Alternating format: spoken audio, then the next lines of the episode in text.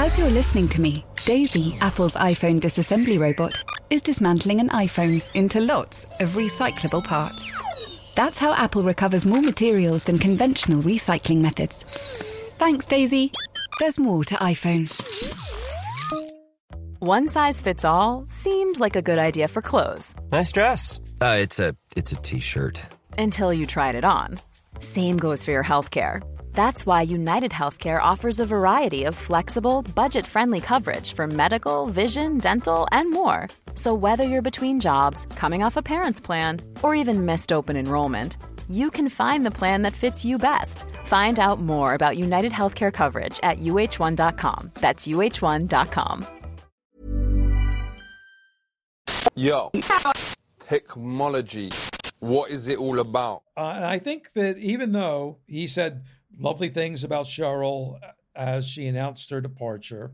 His own post about it, I saw as somewhat of an implicit rebuke because he said, This is an end of an era. But now here's how I'm continuing this reorganization of the company to make sure that no one else has that power again.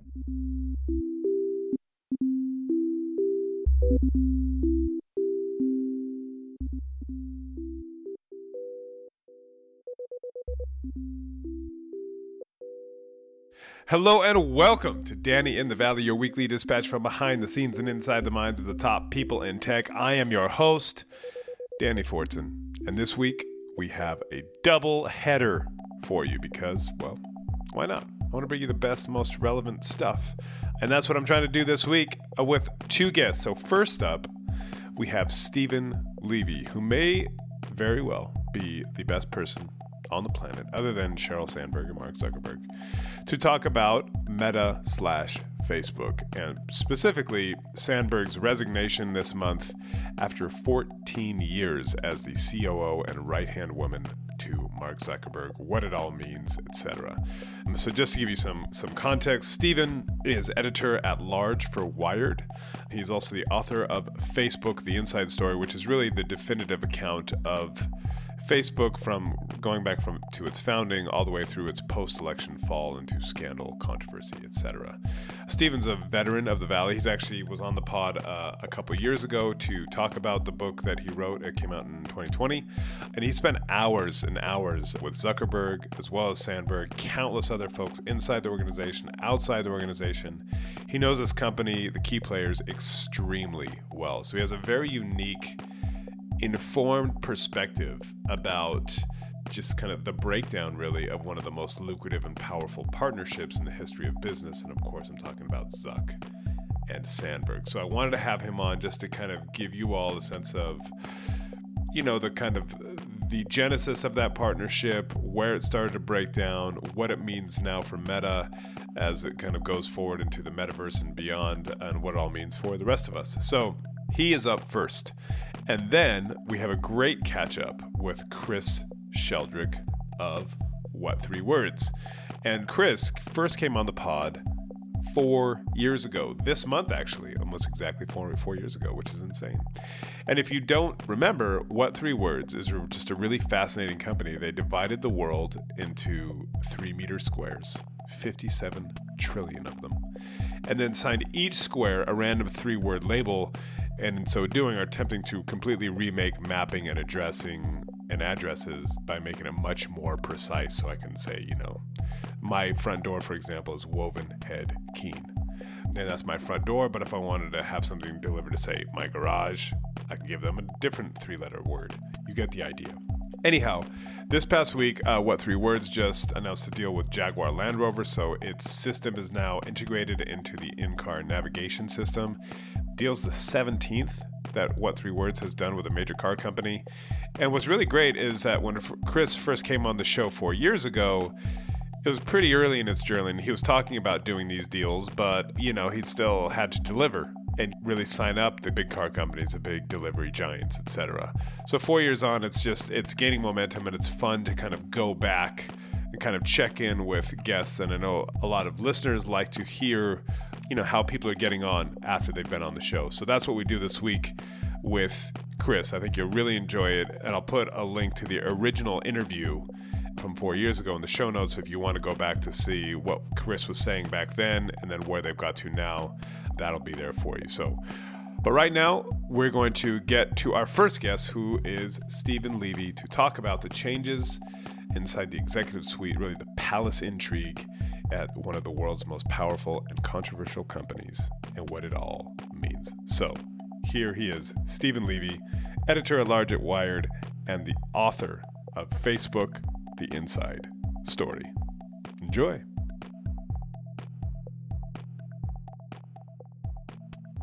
Well, thank you for for making the time. It's been many moons since um since we last spoke. I think you might have been one of the last in person pre pandemic podcasts that I did. I think. Is that timing work work out no, right? I was talking about the Facebook, you know, the book then. So that could have been. Yeah. Well, I wanted to have you back on because obviously Sheryl Sandberg has left Meta as it is now. And I couldn't think of anyone else I'd rather speak to about this just to give kind of, I think, what this means, you know, why this has happened, and also what she meant to the company and kind of the, that whole arc, right? Of going right back to Facebook or the Facebook as it was called back in the early days. But I was wondering if you could just give a sense of what you wrote about last week, you know, quote unquote, the deal between she and Mark Zuckerberg and kind of how that came together and you know how that worked and why that worked for for Facebook as it grew. Sure. So when Sheryl came to Facebook in 2008, she had uh, a number of different agreements with Mark Zuckerberg, the then 23 year old CEO, who she was going to work with as an experienced 38 year old Silicon Valley veteran who knew how to scale a big organization. And a couple of them were very formal ag- agreements, like we're going to meet at least once a week, we're going to take feedback from each other, and you know things like that. But then there was this arrangement they made where how they would split their responsibilities. So basically, Mark Zuckerberg took the products, the things he was really interested in, and that would be under his side of the company. And Sheryl had essentially everything else, the things that Mark wasn't interested in clients in terms of advertising, policy, the Washington operation, human resources, they called people services. That was going to be Sheryl's world. And she would operate it fairly autonomously uh, while Mark was in charge of the products. If you could just give people a flavor of what Facebook was when she arrived, because I think that's also interesting now. Because I think if you think about Meta today, you know, this behemoth used by 3 billion people, and I know the shares have come off dramatically, but it's still worth $500 billion. It's this hugely influential thing, but it was very different when she arrived. Yeah, uh, they didn't have a really great business model, certainly not to one that would be able to support the fantastic growth that they had and monetize it effectively. Uh, the way Google had with its audience. You know, that was really the model. That was no accident that Mark decided to hire Sheryl because she had helped scale their advertising model and it was wildly successful and hugely profitable. They had a product which was like minting money, which was a their search ads called AdWords. And Sheryl was in charge of that organization. And she wanted to build something similar for Facebook, uh, something where advertisers would get some things that they couldn't get in traditional media, uh, maybe not even with Google. So that was important to business, build the business side. Another important thing was that Mark wanted to use Sheryl to build a culture that scaled. Facebook came out of literally Mark's dorm room, and it had a lot of elements of a dorm room to it. Uh, there were a lot of bros, and they swaggered around, and they thought it was cool to crash the system. And Sheryl wanted to make it into a, a very sophisticated 21st century company of size, and uh, and she was largely successful in doing that. So it was, it was a bit Cro-Magnon back in the days in terms Yeah. of just And she'd have none of it. She and then she started organizing the women in Facebook. She brought in literally Gloria Steinem to talk to the women at Facebook. Um, and in the, in the process, she built her own brand as a person who was a national, maybe even an international figure representing women in the workplace. And that culminated in her coming out with this book, Lean In, which made her uh, a very public figure in her own right. And what was your sense of their relationship? Um, because you know it was really interesting when they announced the the departure, her departure last week. You know, it was she had this big post. It was very saccharine, and then there was you know there was an internal kind of town hall that was published, I think by Vox, that showed kind of them going back and forth and just like praising each other endlessly. How much of that is real, or how you know what was the nature of their relationship? Because what I think is really interesting is you know him saying basically, "I'm going to do product, you do the rest of it," and then off they went to build this giant thing. I mean, by many measures, it was one of the most lucrative business partnerships ever. Obviously, it had its issues as well, but just wondering the kind of the nature of their relationship, especially as things kind of got bigger and changed. Well, the nature of the arrangement by which they split the company failed. And it failed mm. because you can't separate a company like that, particularly Facebook, uh, where Mark was in charge of the products. So the people who built the newsfeed reported up to Mark Zuckerberg. Uh, and when people ran into problems with the newsfeed, those problems lived in Sheryl's organization. All the people who did the content management were part of Sheryl's world. And when problems came up, she wanted to handle them on their own. And it took a long time before they went back to Mark. And at one point, the chief security officer, who reported not to Mark, but to Sheryl, not even directly. The general counsel reported to Sheryl, and the chief security officer reported to uh, the general counsel. This is Alex Stamos. Yeah, exactly. And he had some big problems, and he found the only way that he could get action on them was to bypass his two bosses and send them to people in Mark Zuckerberg's organization. Mm. The people like Chris Cox, the head of product, and Mark himself. And he said, What the heck's going on here? And this is after the election when they noticed that there's all this disinformation going on, and some of it wound up coming from the Russians. And that's what's really interesting is was there a break? Was there a clear kind of uh, breach of when it was very clear, like, oh, this deal no longer works? Because it, there was a time, uh, and it feels like an eon ago, where people were generally positive about Facebook. It was new, it was cool. You know, Obama loved it. It helped get him elected, and everybody was like, "Oh, this is a wonderful thing." My grandparents get to see my grandkids, all that kind of stuff. But it does feel like at a certain point, you know, the worm turned. Everybody would realize, like, oh my goodness, this thing, you know, has a lot of very, very deep systemic problems. And just thinking about that in the context of that this again this power arrangement at the top was there a moment when it was clear that like okay this is actually part of the problem this does not work? You know there's like a, a saying about how a company goes bankrupt and saying it's first it's gradually then all at once. Right. And i think the facebook's troubles happen gradually. There was one problem after another but the company just got by it. So many people used it they found use for it um, the financials were great, but you know the FTC cited it for bad dealings in privacy. A lot of people had difficulty with stuff they saw on their news feeds. There was disinformation around the world that was reported to it. They ignored that.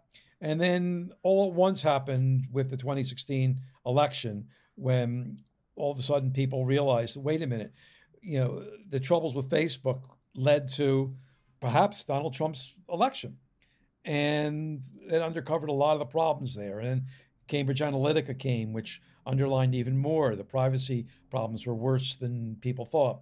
And again, this came from Sheryl's world. I think it did have a somewhat of a rift between Mark and Sheryl there. I remember in the last interview I did with Mark for my book, it was 2019, right before July 4th holiday. And I was at his house and I asked him point blank. And we had done like nine interviews by then, and you know, uh, and I had pretty much was able to ask him anything without him stomping out of the room. Yeah. And I said, Mark, do you think that Sheryl lets you down? And there was a long pause, Oh wow. a long pause. And finally, he gave some non committal answer, not saying no, but not saying yes. And that sort of squares with what we know. But they always kept meeting. He didn't fire Sheryl, though there have been reports saying at one point she wondered, she worried that she might get fired. She didn't leave. Uh, the time wasn't right. She didn't want to leave with her reputation tarnished. But it became Mm. clear that as long as she was at Facebook or Meta, as it changed its name, she would not rehabilitate her reputation. So this split was inevitable. Um, and it's not surprising also that they cooted each other on her way out the door because she did a lot for the company, and Mark recognizes that. And he's certainly not going to air whatever dirty laundry might be between them out in public. In that the question you asked about, you know, whether she let you down, in what context were you talking about there? Because I'm thinking back to 2019. Exactly that arrangement that I was talking about. We had, I asked them Mm. some very specific questions about that arrangement, and was that a mistake? And his response was kind of interesting. Was that well, maybe it didn't work out too well. This is these are my words, um, Yeah. but I had to do it because I didn't have the experience to run all facets of a giant company like this. He said, you know, I started the company when I was 19. I was only 23 then. This is all I could do. I to do the Right. right? And hand the rest over to her. So to me, it sounded like he was saying, look, yeah, we ran into problems because of that, but in retrospect, I couldn't have done anything else. The thing that always fascinates me about Meta is that it is a dictatorship at the end of the day. I mean, Zuckerberg, you know, has controlling shares. He can't be removed. You know, the the buck does stop with him and for all of the discussion of, you know, we want to kind of get this right. We're spending more than anyone on content moderation. They have this huge army of tens of thousands of content moderators. It does feel like ultimately, if his kind of north star has been growth Totally. above all else, and it's kind of like you know that power sharing arrangement is like okay i make the product which creates all the problems and then you have to clean it up and this is not clean upable is that fair Well, it was, you know, something that, that Sheryl took on. He came to realize that you couldn't outsource, you know, well, not outsource, but you couldn't delegate that part of the company, the, the, the, content moderation, the policy to someone else, even the security at one point. Uh, and I think that even though he said lovely things about Sheryl as she announced her departure, his own post about it, I saw as somewhat of an implicit rebuke uh, because he said this is an end of an era. And then he said, you know, Sheryl was so great. She did that, this for this. She did that for us. But now here's how I'm continuing this reorganization of the company, which he began, you know, a little over a year ago, to make sure that no one else has that power again, that I'm really going to be Right. more in charge of it. So he announced that the next chief operating officer, which was Sheryl's formal title, is going to have nothing like the power she had. And I'm going to move things around so you know he won't be in charge of this things. Earlier, he had taken away some of Sheryl's biggest responsibilities in terms of policy and communications. He had been in charge of the PR organization and gave them to Nick Clegg, who previously was reporting in Sheryl's organization, policy and communications. Sh- He was like almost like an equal to her in the organization. He reported directly to Mark. The head of people relations, HR, now reports to Mark. The diversity head, the chief diversity officer, before that was like one of Sheryl's most important initiatives, Yeah. diversity. Nope, not not in the chief operating officer chain of command anymore. Uh, she reports to the head of people, who reports to Mark. So he basically dismantled everything about that arrangement to make sure that there wasn't a part of the company that problems would not funnel up to him. So the question is then for me, It's like I was last week uh, when we were writing a piece about this, along with every other journalist in the Western world. Was you know I was talking to some Wall Street analysts, and they're like, you know, one of them said, you know, we slept well at night knowing that Sheryl was in the co-pilot seat, that she was this, she was such a savvy, good operator that you know, and also acted as almost like a check uh, in ways on Mark Zuckerberg like no one else could. I'm wondering, do you think that's true? And what is that when we th- look forward? You know, this like huge company used by three, you know, a third of the human population now run effectively by one person or more by one person than it was before. Is that worrying? Do you think there are some impulses that Mark Zuckerberg that will now be kind of unbridled that we should be more worried than we were, you know, a week ago? I think anyone who's been paying attention would say that it's been quite a while since Sheryl held that authority over Mark, mm. that she would be the person to rein him in. There's other people who were close to him that might say, well, Mark, maybe this isn't a good idea. Ultimately, he'll make his own choice. my, my book is one time after another where people close to him would say, Mark, this isn't a good idea. And if he really wanted to do it, he would do it anyway. Yeah. Uh, yeah. You know, I think that, that she was not in that role anymore. And I think once the company basically announced it was refocusing, changing its name even to call itself Meta, refocusing on the metaverse, this is not Sheryl's expertise. And it's the beginning of a long, long journey for Meta and one where, you know, what which interest would she have there? She'd already spent 14 years at a company that she thought she'd spend only five years at. You know, what's she going to sign on for another like 10 years to build the metaverse when she's already lost most of her authority? That's ridiculous. Yeah. And is there are there any um, kind of vignettes or, or stories that bring to life their relationship from the book or from your reporting that kind of encapsulate the good or the bad or the uh, ugly of this arrangement? The one thing that the one that I was rereading the book last week is where um, he hired after months of courting Sandberg, he hires her, and then f- finally decides to take like a month long vacation, his like first proper vacation since starting the company. And he's going off to India and then in the same ashram that Steve Jobs is, and doing all it's kind of just backpacking like a normal 23, 24 year old, and letting her just kind of get there and figure out, okay, now do, how do we turn this into a proper business? I just felt like that was a really interesting kind of portrait of of that at least the early stages of that relationship. But i don't know if there's any other stories that kind of spring to mind um, that kind of capture how that worked or didn't work. Well i think you know you would see them together. I think the idea is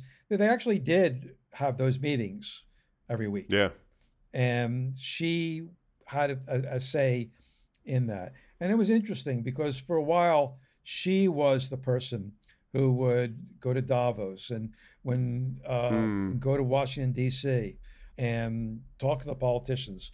But after a while, people soured on that. They said they understood that Mark was the person who was making the the big decisions. Though Sheryl's imprint on that was in the people who worked there. That you know, the, there was this phrase, the FOSS, the Friends of Sheryl mm. Sandberg, and she would hire people who she knew personally and they had and still have a big sway in the company. The top Washington lobbyist is this guy Joel Kaplan, who she dated for a while at Harvard.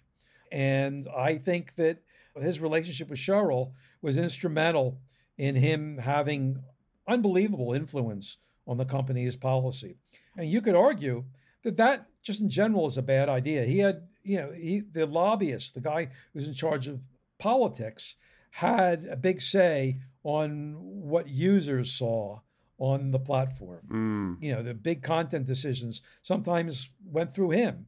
You know, some of the bigger ones went up even to Mark, but uh, he had a say on it. It was Joel Kaplan in a meeting. I think maybe this is illustrative.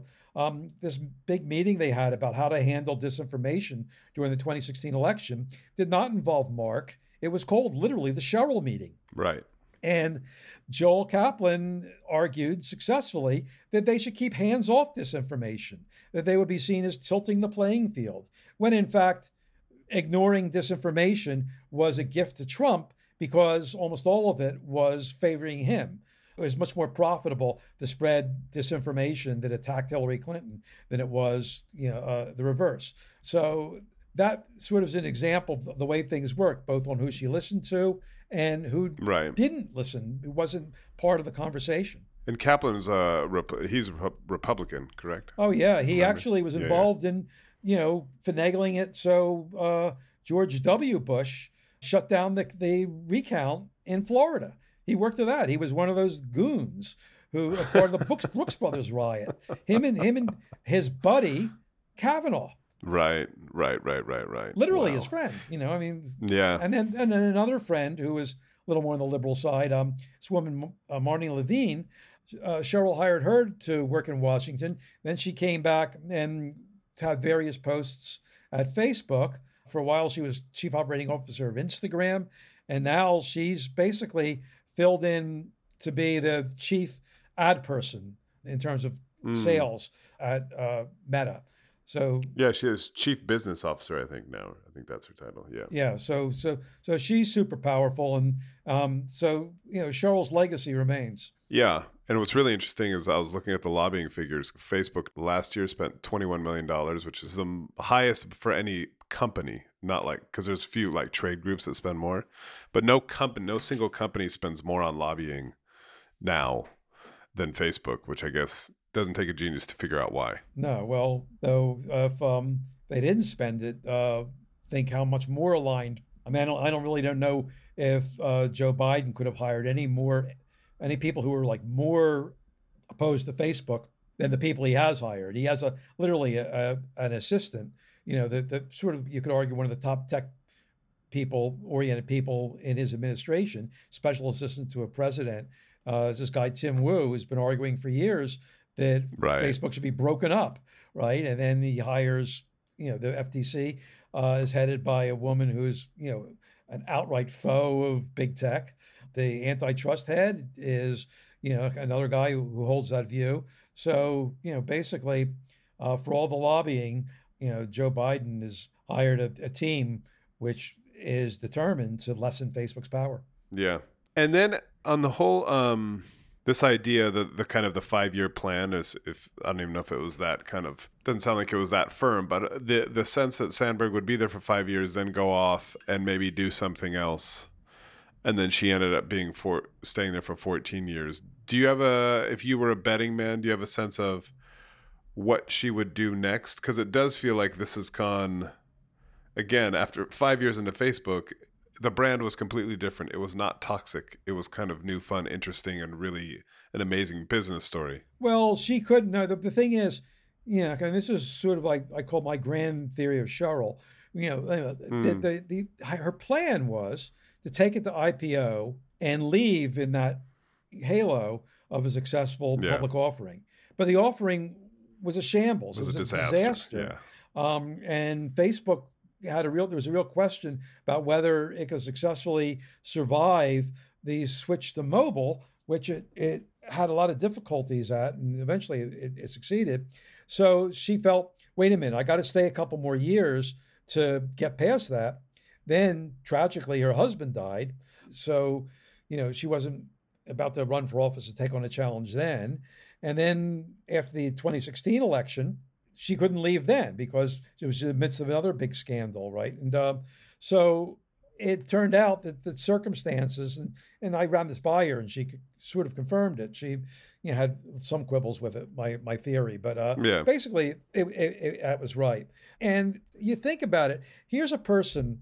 You know, you look at Sheryl Sandberg, and she is the archetype of the meritocracy, a person who went to high school and at every step she's going to take the advanced courses, get the A plus. She's going to get into Harvard, and what she's going to do Yeah. then, she's going to like get in, right into the establishment. She became the chief of staff for the Secretary of the Treasury, and then where did she go? The- Where the biggest opportunities are, Silicon Valley.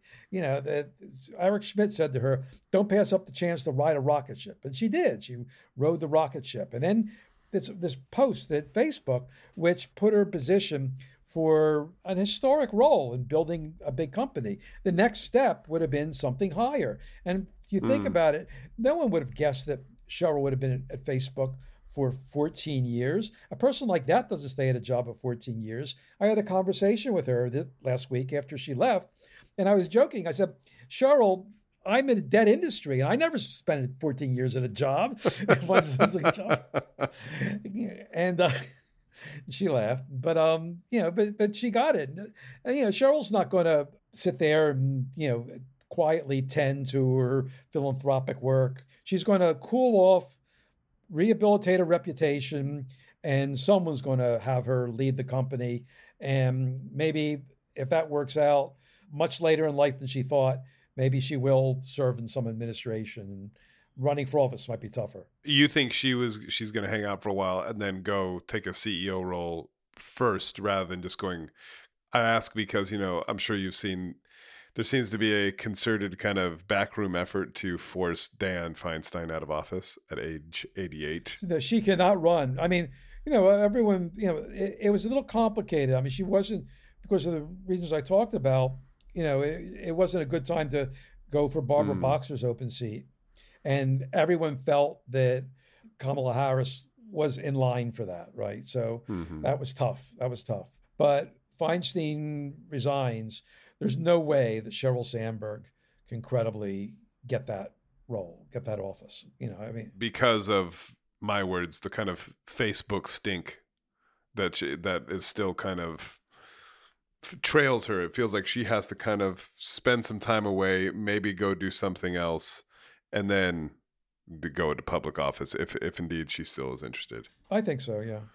Yeah. And you do think she does ha- want to be a CEO somewhere? Um, the, the, the right kind of company. I think you know. Look, we we haven't talked about it. She's an incredibly smart person. Yeah. An incredibly dedicated person, and I think that she's much better than I am at assessing her opportunities, and she'll she'll do something to, you know, figure out how to get back. And she has genuine talents, and I think there's plenty of companies that would benefit from her being a CEO. Yeah, yeah, yeah. Maybe Twitter. yeah, well, I'm sure she'd get along with Elon, right? and then lastly, just on Facebook, as Zuckerberg said, it's the end of an era. He's kind of atomized her empire. Now everybody's reporting to him. He's making this huge bet on the metaverse, which it's not clear the world wants or needs. What is your take on kind of Facebook as it moves forward into this new era where it's kind of moving in this new direction and it seems to me kind of desperately clinging to relevance. Well, I think I mean look, it is relevant. I mean, you know, you look at they are quietly pulling off what they successfully pulled off with stories. You know, they're manipulating the product to make it less useful for what you wanted to do and sort of fast laning you into Reels, which is a TikTok clone. Yes. Right? Yes. And, you know, the company is really willing to do this. When I wrote about uh, uh, Javier uh, Olivan, the guy who's taking the chief operating officer post, I, I told the story about how we, with Messenger, he, you know, uh, made people angry by forcing them to download the separate app to send messages. I remember that specifically, and I was like, why the hell do I have to download the separate app. I remember thinking it was you did it to serve Facebook, not to you yeah. know they did it for them, not for you. And they were able to drag you along and make you do what you didn't want to do because they had enough power. They're, I think they're trying to do the same thing. They did it with stories. They're trying to do the same thing with reels, basically because they see a threat in their horizon that people will be drawn off by TikTok, which is wildly successful. So they're doing that. So I think that look, it's going to be a long time before, uh, if ever, the the bulk of their revenues come from the metaverse. And there's no product which is as powerful as the ads that you see from newsfeed and you know and their mobile ads. that's going to come from the metaverse. So that's they they make billions of dollars, and it's going to be a long time for those billions come from the metaverse, if ever. So yeah. that's still the bulk of their business. But you've got a CEO now who's you know, committed to branding the company towards the future. And in some ways it works. It's good enticement for engineers. It's more exciting to work on that than an ad product. But there's a lot of competition and we'll see what happens. You know, that's why they call it a bet. They could lose, but they could also win. exactly. And then lastly, on on on um, Sheryl Sandberg, the feminist icon.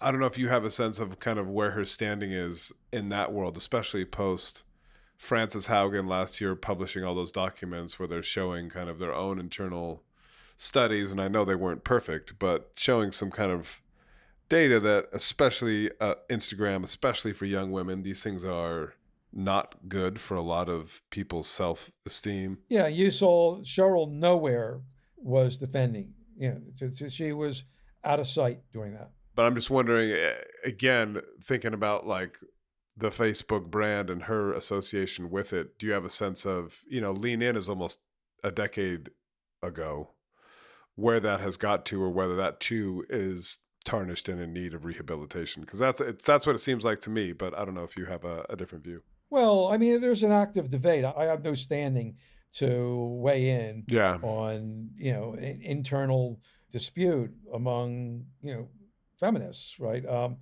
there are supporters of lean in style philosophy and there are detractors.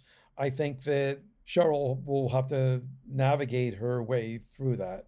Um, you know, again, it's putting distance between her experience at Facebook while still managing to accept the credit for the uh, successful things she did. That that's a tricky needle to thread, and the way you get through it is you do something new, which builds a new legacy.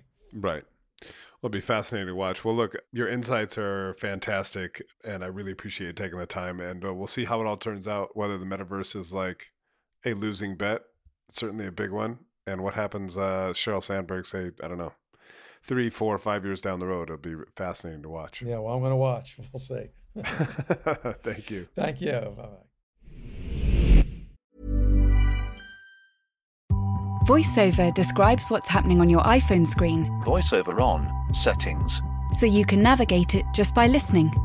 Books, contacts, calendar, double tap to open. Breakfast with Anna from 10 to 11. And get on with your day. Accessibility. There's more to iPhone. So that was my interview with Steven, and now we're bringing on Chris Sheldrick, co founder and CEO of What Three Words. Here he is. Thanks for making the time and coming back to the show. It's been three years plus, at least, pre pandemic, certainly. So, welcome back to Danny in the Valley. Thanks. Great to be back on Danny in the Valley post pandemic.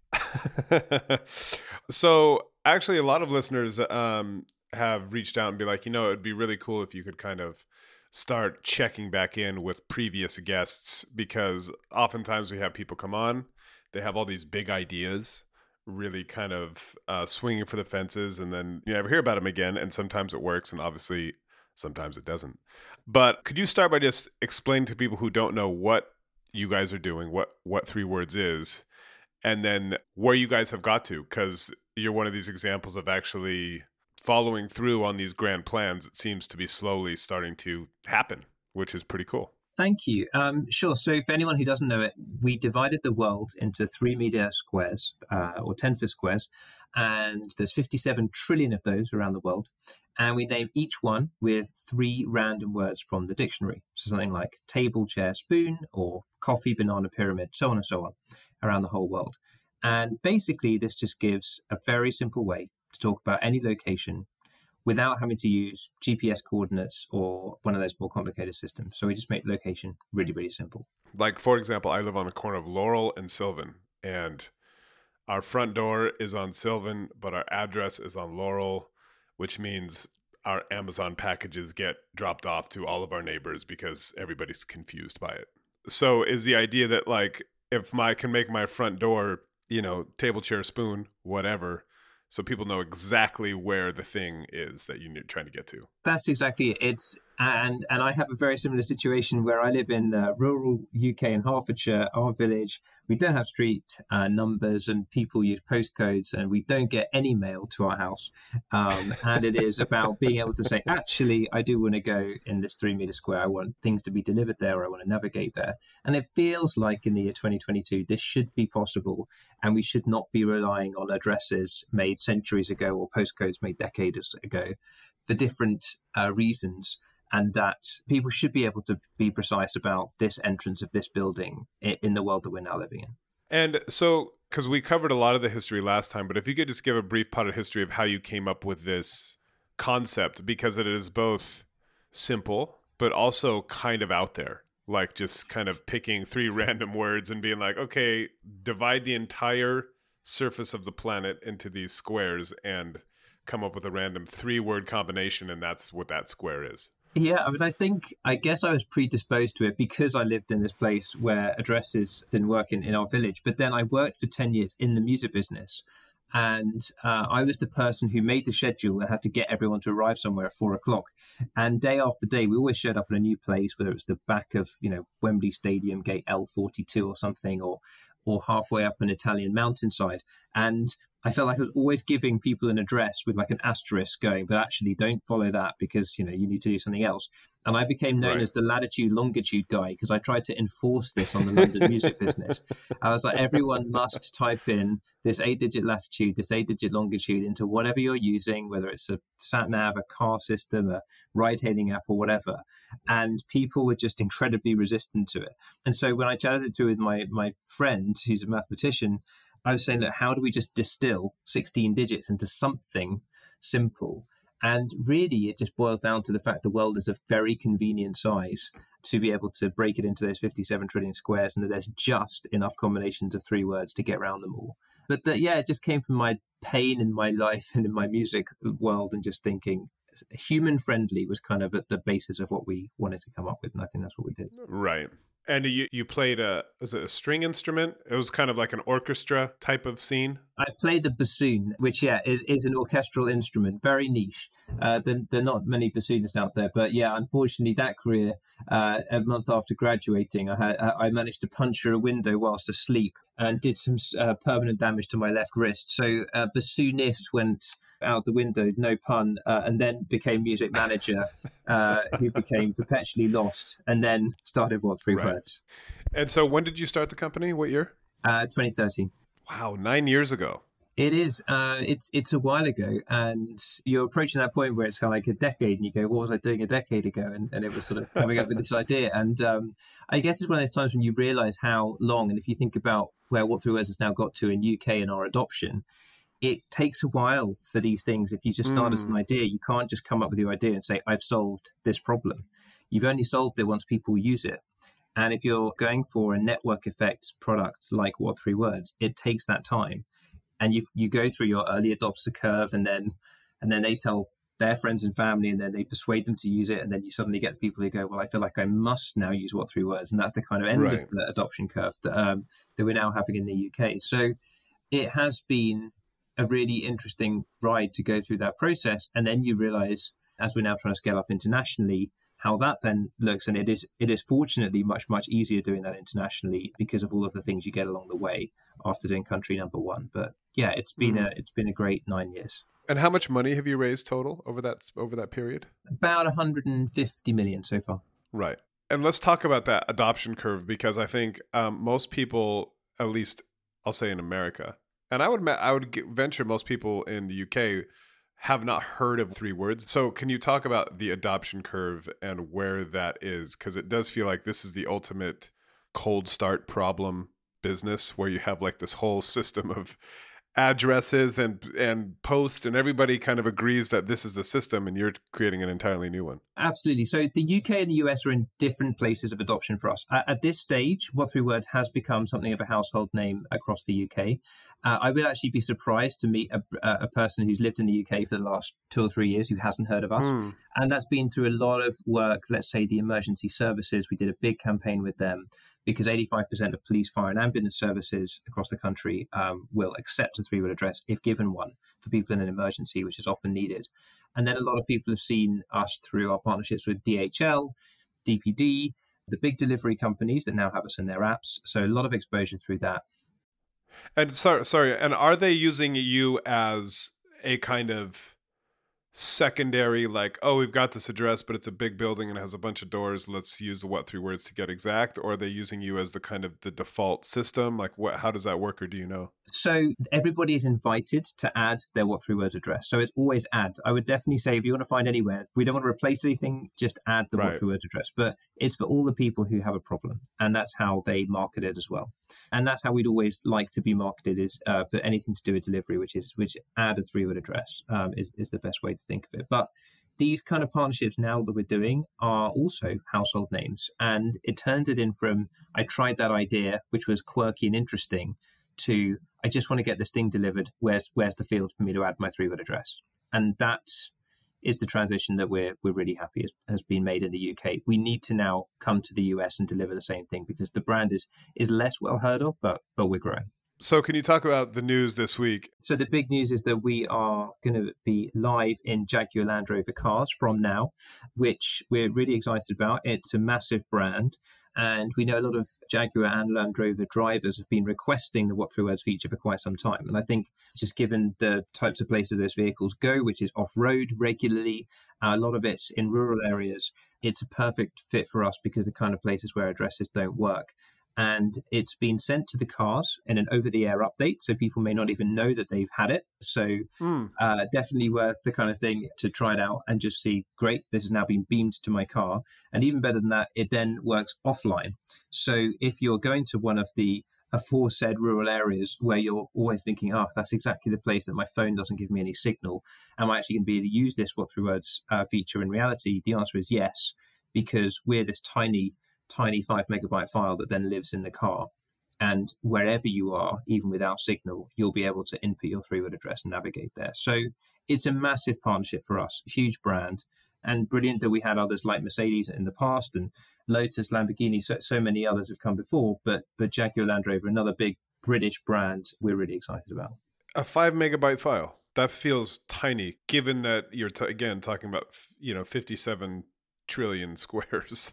it is tiny. And in fairness to my co founder, I wasn't the mathematician of the two of us. He was and is. But it is just remarkable how, yeah, if you, if you design it as an algorithm instead of a database, then it is a five megabyte file. And that's what it is. There's a very small overhead for additional languages, but it's an incredibly efficient piece of code and we're wrapping numbers, which are the coordinates, into words. But it means that for any company to integrate, it's pretty straightforward. Right. And so when you say the over the air update, this is, I'm guessing, the kind of in car navigation system, the little screen that you're like, you know, I want to go to X or Y or whatever. That's exactly it. It's that screen. And at some point, everyone who gets that update, it'll, it'll say that What Three Words has been beamed to the car. And from that moment on, you can input your three words and off you go. And so, how many OEMs now have you done these deals with? So, we've done deals with 17 OEMs as of today. Uh, and so, wow. that feels like a good number. There's only so many car companies in the world, and that's a lot of navigation systems. So, we've said to everyone since day one, we want to be in all of them, and 17 down and, and a few to go. But when you're creating a standard for which there isn't really any competition, it is a very achievable goal to say that you want to be in everything and so that's that's what we're continuing to to do and, and work hard on. In terms of breaking into the US, I mean, as you will know better than probably pretty much everybody, there's a whole bunch of new companies coming out. There's obviously the OEMs, which we all know about Ford, GM, etc. But there's also a bunch of new electric car companies that are kind of, you know, trying to be as innovative as possible and kind of making their brand around that. Companies like Rivian in particular you know biggest IP tech IPO last year, its shares have obviously collapsed, but it's still got worth 30 or 40 billion dollars and their whole brand is around kind of adventure going outdoors and remote places etc have you do you have any conversations with some of these big names that might kind of give you a pop out here either with these new brands or the big American car makers? So there's one really exciting one uh, called VinFast, uh, which is coming to the US. They they made a huge announcement last month. In fact, President Biden even tweeted about them. They're building this enormous manufacturing plant. They're based out of Vietnam. They're funded by uh, the biz conglomerate there called Vingroup, and they are absolutely on a mission to bring electric vehicles to the US. VinFast, I've never heard of them. Yeah, well, I, it's one of those things that I think very, very soon a lot of people will have heard of them because uh, they're they're about to launch, and We signed a deal at the beginning of this year, and we will be part of their cars as they launch over the next few months in the US. And I think we will hopefully see some of the other new brands follow suit because VinFast are being seen as innovators in the field. And it's good for us to have a blend in those 17 car companies. You've got some of the legacy ones, some of the, the newest, coolest ones. And it's good for us to set precedent. I think we don't just want to be a, a cool new feature with, with the cool new car companies. We want to be something that absolutely everyone, and you just expect what three words will be in your vehicle when you buy a new one. That's where we want to get to. Right. And then along this kind of journey of getting people into it, like what is your interaction or how do you sit next to something like, I don't know, Google Maps, which feels like the most, probably the most used Google Maps or Waze, one of these. Do you have any relationship with them? Are they like, hey, who are you? We don't like you? Or is it, you know, what is the market dynamic there? So I think important to remember that what three words, we don't make maps and we don't make navigation software. And so we managed to stay neatly kind of out of the battle, and there is a bit of a battle going on between the mapping providers for all of the business integrations into all of these mobility products. We are a partner to all of those kind of companies rather than a competitor because they're all taking addresses and, and providing that as a service. And we're saying, well, add, add what three words. And so those mapping companies then become our partners and they um, they are the ones who end up building what three words in for the end business customers. Sort of when I said we don't really have any competition, that's a nice place for us to be. And when it means that we do get integrations with, with all of these guys, it means that the, the others then take notice. So, for example, in, in South Korea, Google and Apple Maps are, are not so widely used. Um, there's one called Kakao Map, uh, which is most widely used in the country. They've integrated what three words. Um, and it's such a great precedent. And now, post COVID, we're able to go back to South Korea and then to talk to all of the other players. So we very much view anybody in the maps business as our partner because no one's really making a competing product to us. I know this isn't exact. You guys aren't making maps, but can you talk a little bit about that battle for dominance between the mapping companies? Because that just sounds interesting. Because it does feel like all of a sudden, not all of a sudden, it's been happening for quite a long time, but but that you know every car has a nice big screen with a map on it. There's all these delivery apps. It does feel like maps is a big business, but I don't know where the action is. But it sounds like there must be some interesting stuff happening. There is, and I think cars is a really big part of it. But I think there was this slightly odd few years in the market just now where the cars weren't connected, and so even though people would buy a new car and there'd be this great sort of spangled map, it would be out of date in a month. And then people would sort of resort to sticking their phone on the dashboard because they wanted to have live traffic and this kind of thing. Now the cars have now caught up and they are now becoming connected. I mean, great example being this Jaguar Land Rover up being, being pushed remotely. But a few years ago, that was almost unheard of in the car business. So now people are using, as you say, it's a nice big screen in the middle of their car, and they're actually this is better than sticking my phone, uh, sort of sticky taping it onto the, the windscreen, um, because yeah. I've still got the traffic, I've still got the live updates, and now there's this battle. And Google, who had previously not been in that part of the market, have now entered the market. There was an announcement very recently about Apple and about their plans for infotainment and how it links to, to their devices. So. I think cars and anything to do with mobility, by which I mean autonomous cars and anything to do with shared cars or, or ride hailing, all of this area is heating up.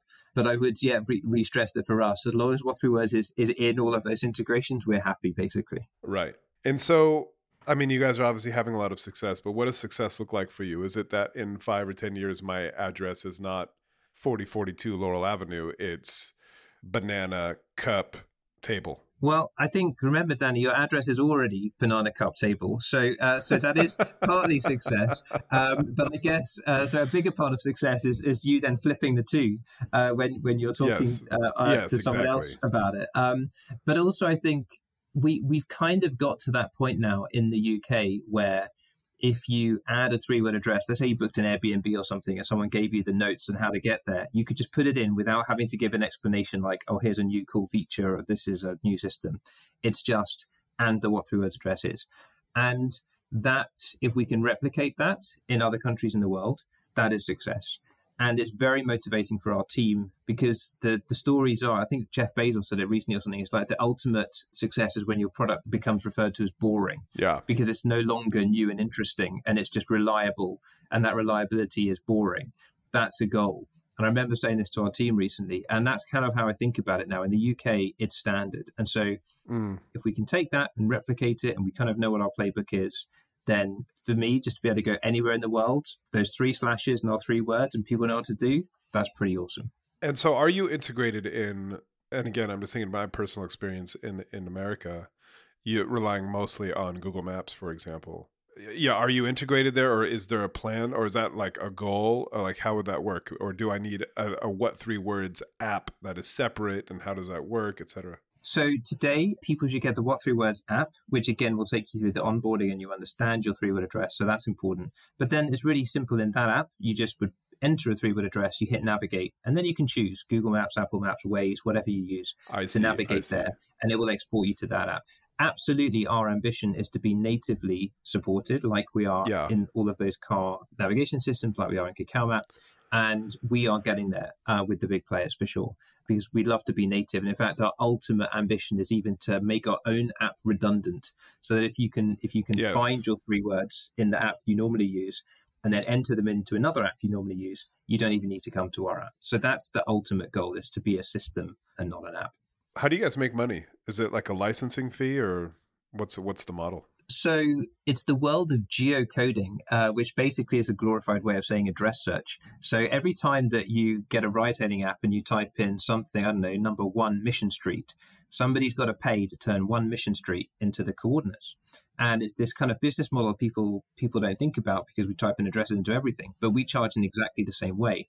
So we're only charging businesses who are already used to paying for address search I see. and they just pay us instead of the provider for street addresses. So it doesn't really cost anyone any more or any less. The consumer's happy because they don't pay anything.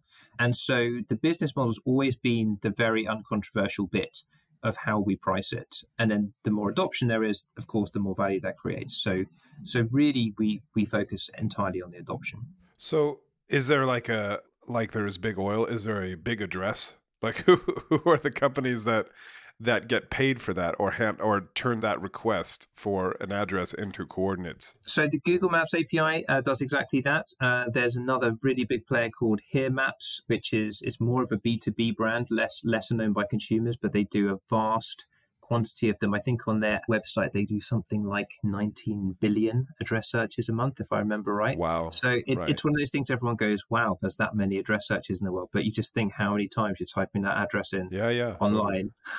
And um, there are there are some others country by country, but those those are kind of the big players. Got you.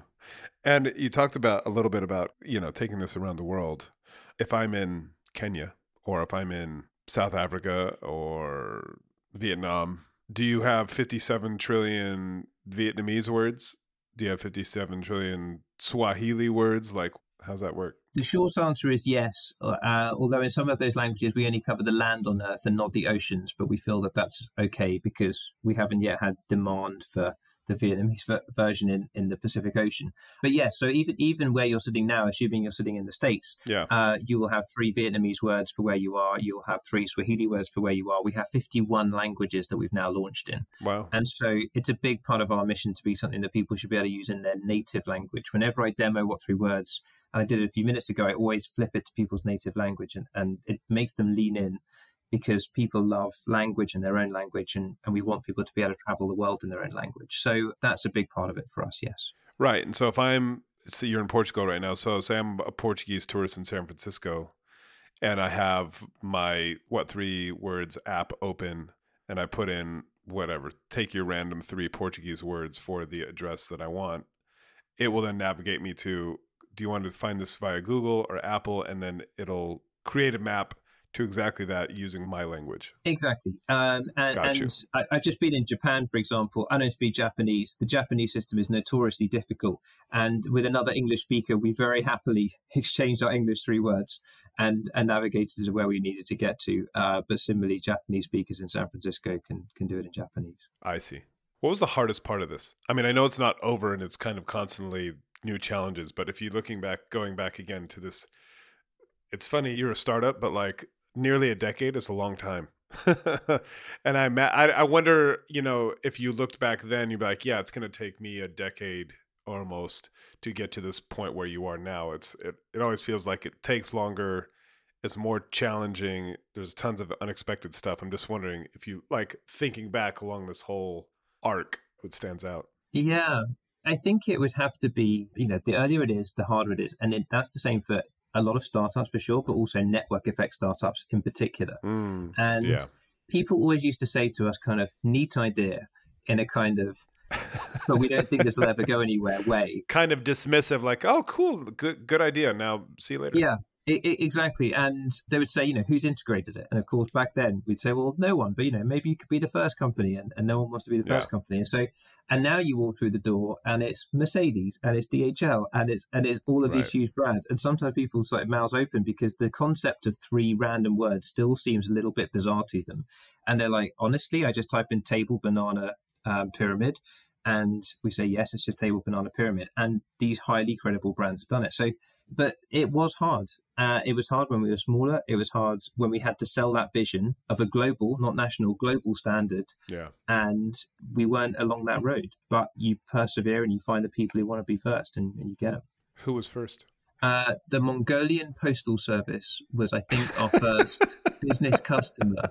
I, I'll be honest that it, it, it wasn't the first one on the business plan uh, when we sort of mapped out where we thought we'd get success initially. You got to put your foot in the door wherever you can, even if it's in Mongolia. Yeah, exactly. And um, but it's a phenomenal business. Yeah, in Mongolian, our Mongolian version was certainly expedited uh, when that phone call came in uh, because that language wasn't roadmapped yet um, because they have relatively few speakers. But it was a phenomenal landmark moment. Uh, in fact, there's a great British TV show called QI who actually posted a, a letter to Mongolia just with the name and the three words to see if it got there, and it did, Oh, right. and um, to sort of validate the use. But yeah, it was uh, that was a great one.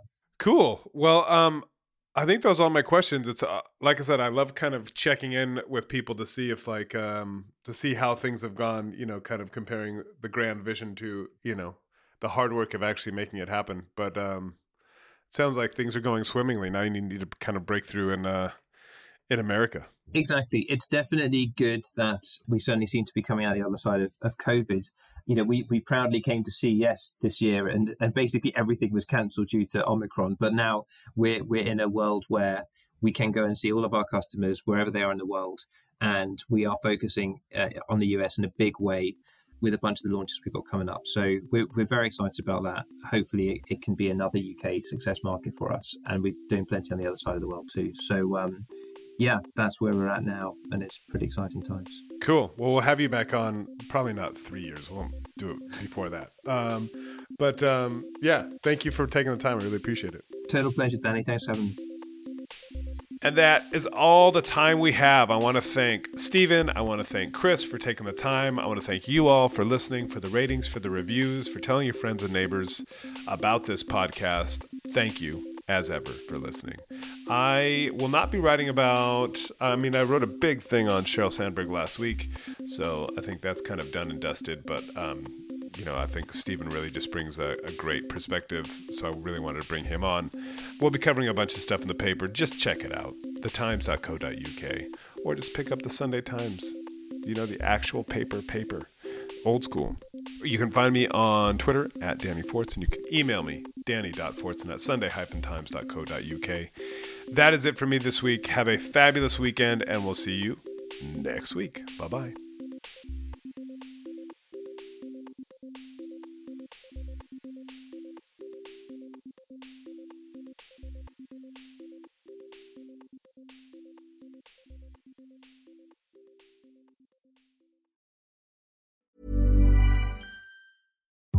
VoiceOver describes what's happening on your iPhone screen Voiceover on, settings, so you can navigate it just by listening. books, contacts, calendar, double tap to open. Breakfast with Anna from 10 to 11. And get on with your day. Accessibility. There's more to iPhone.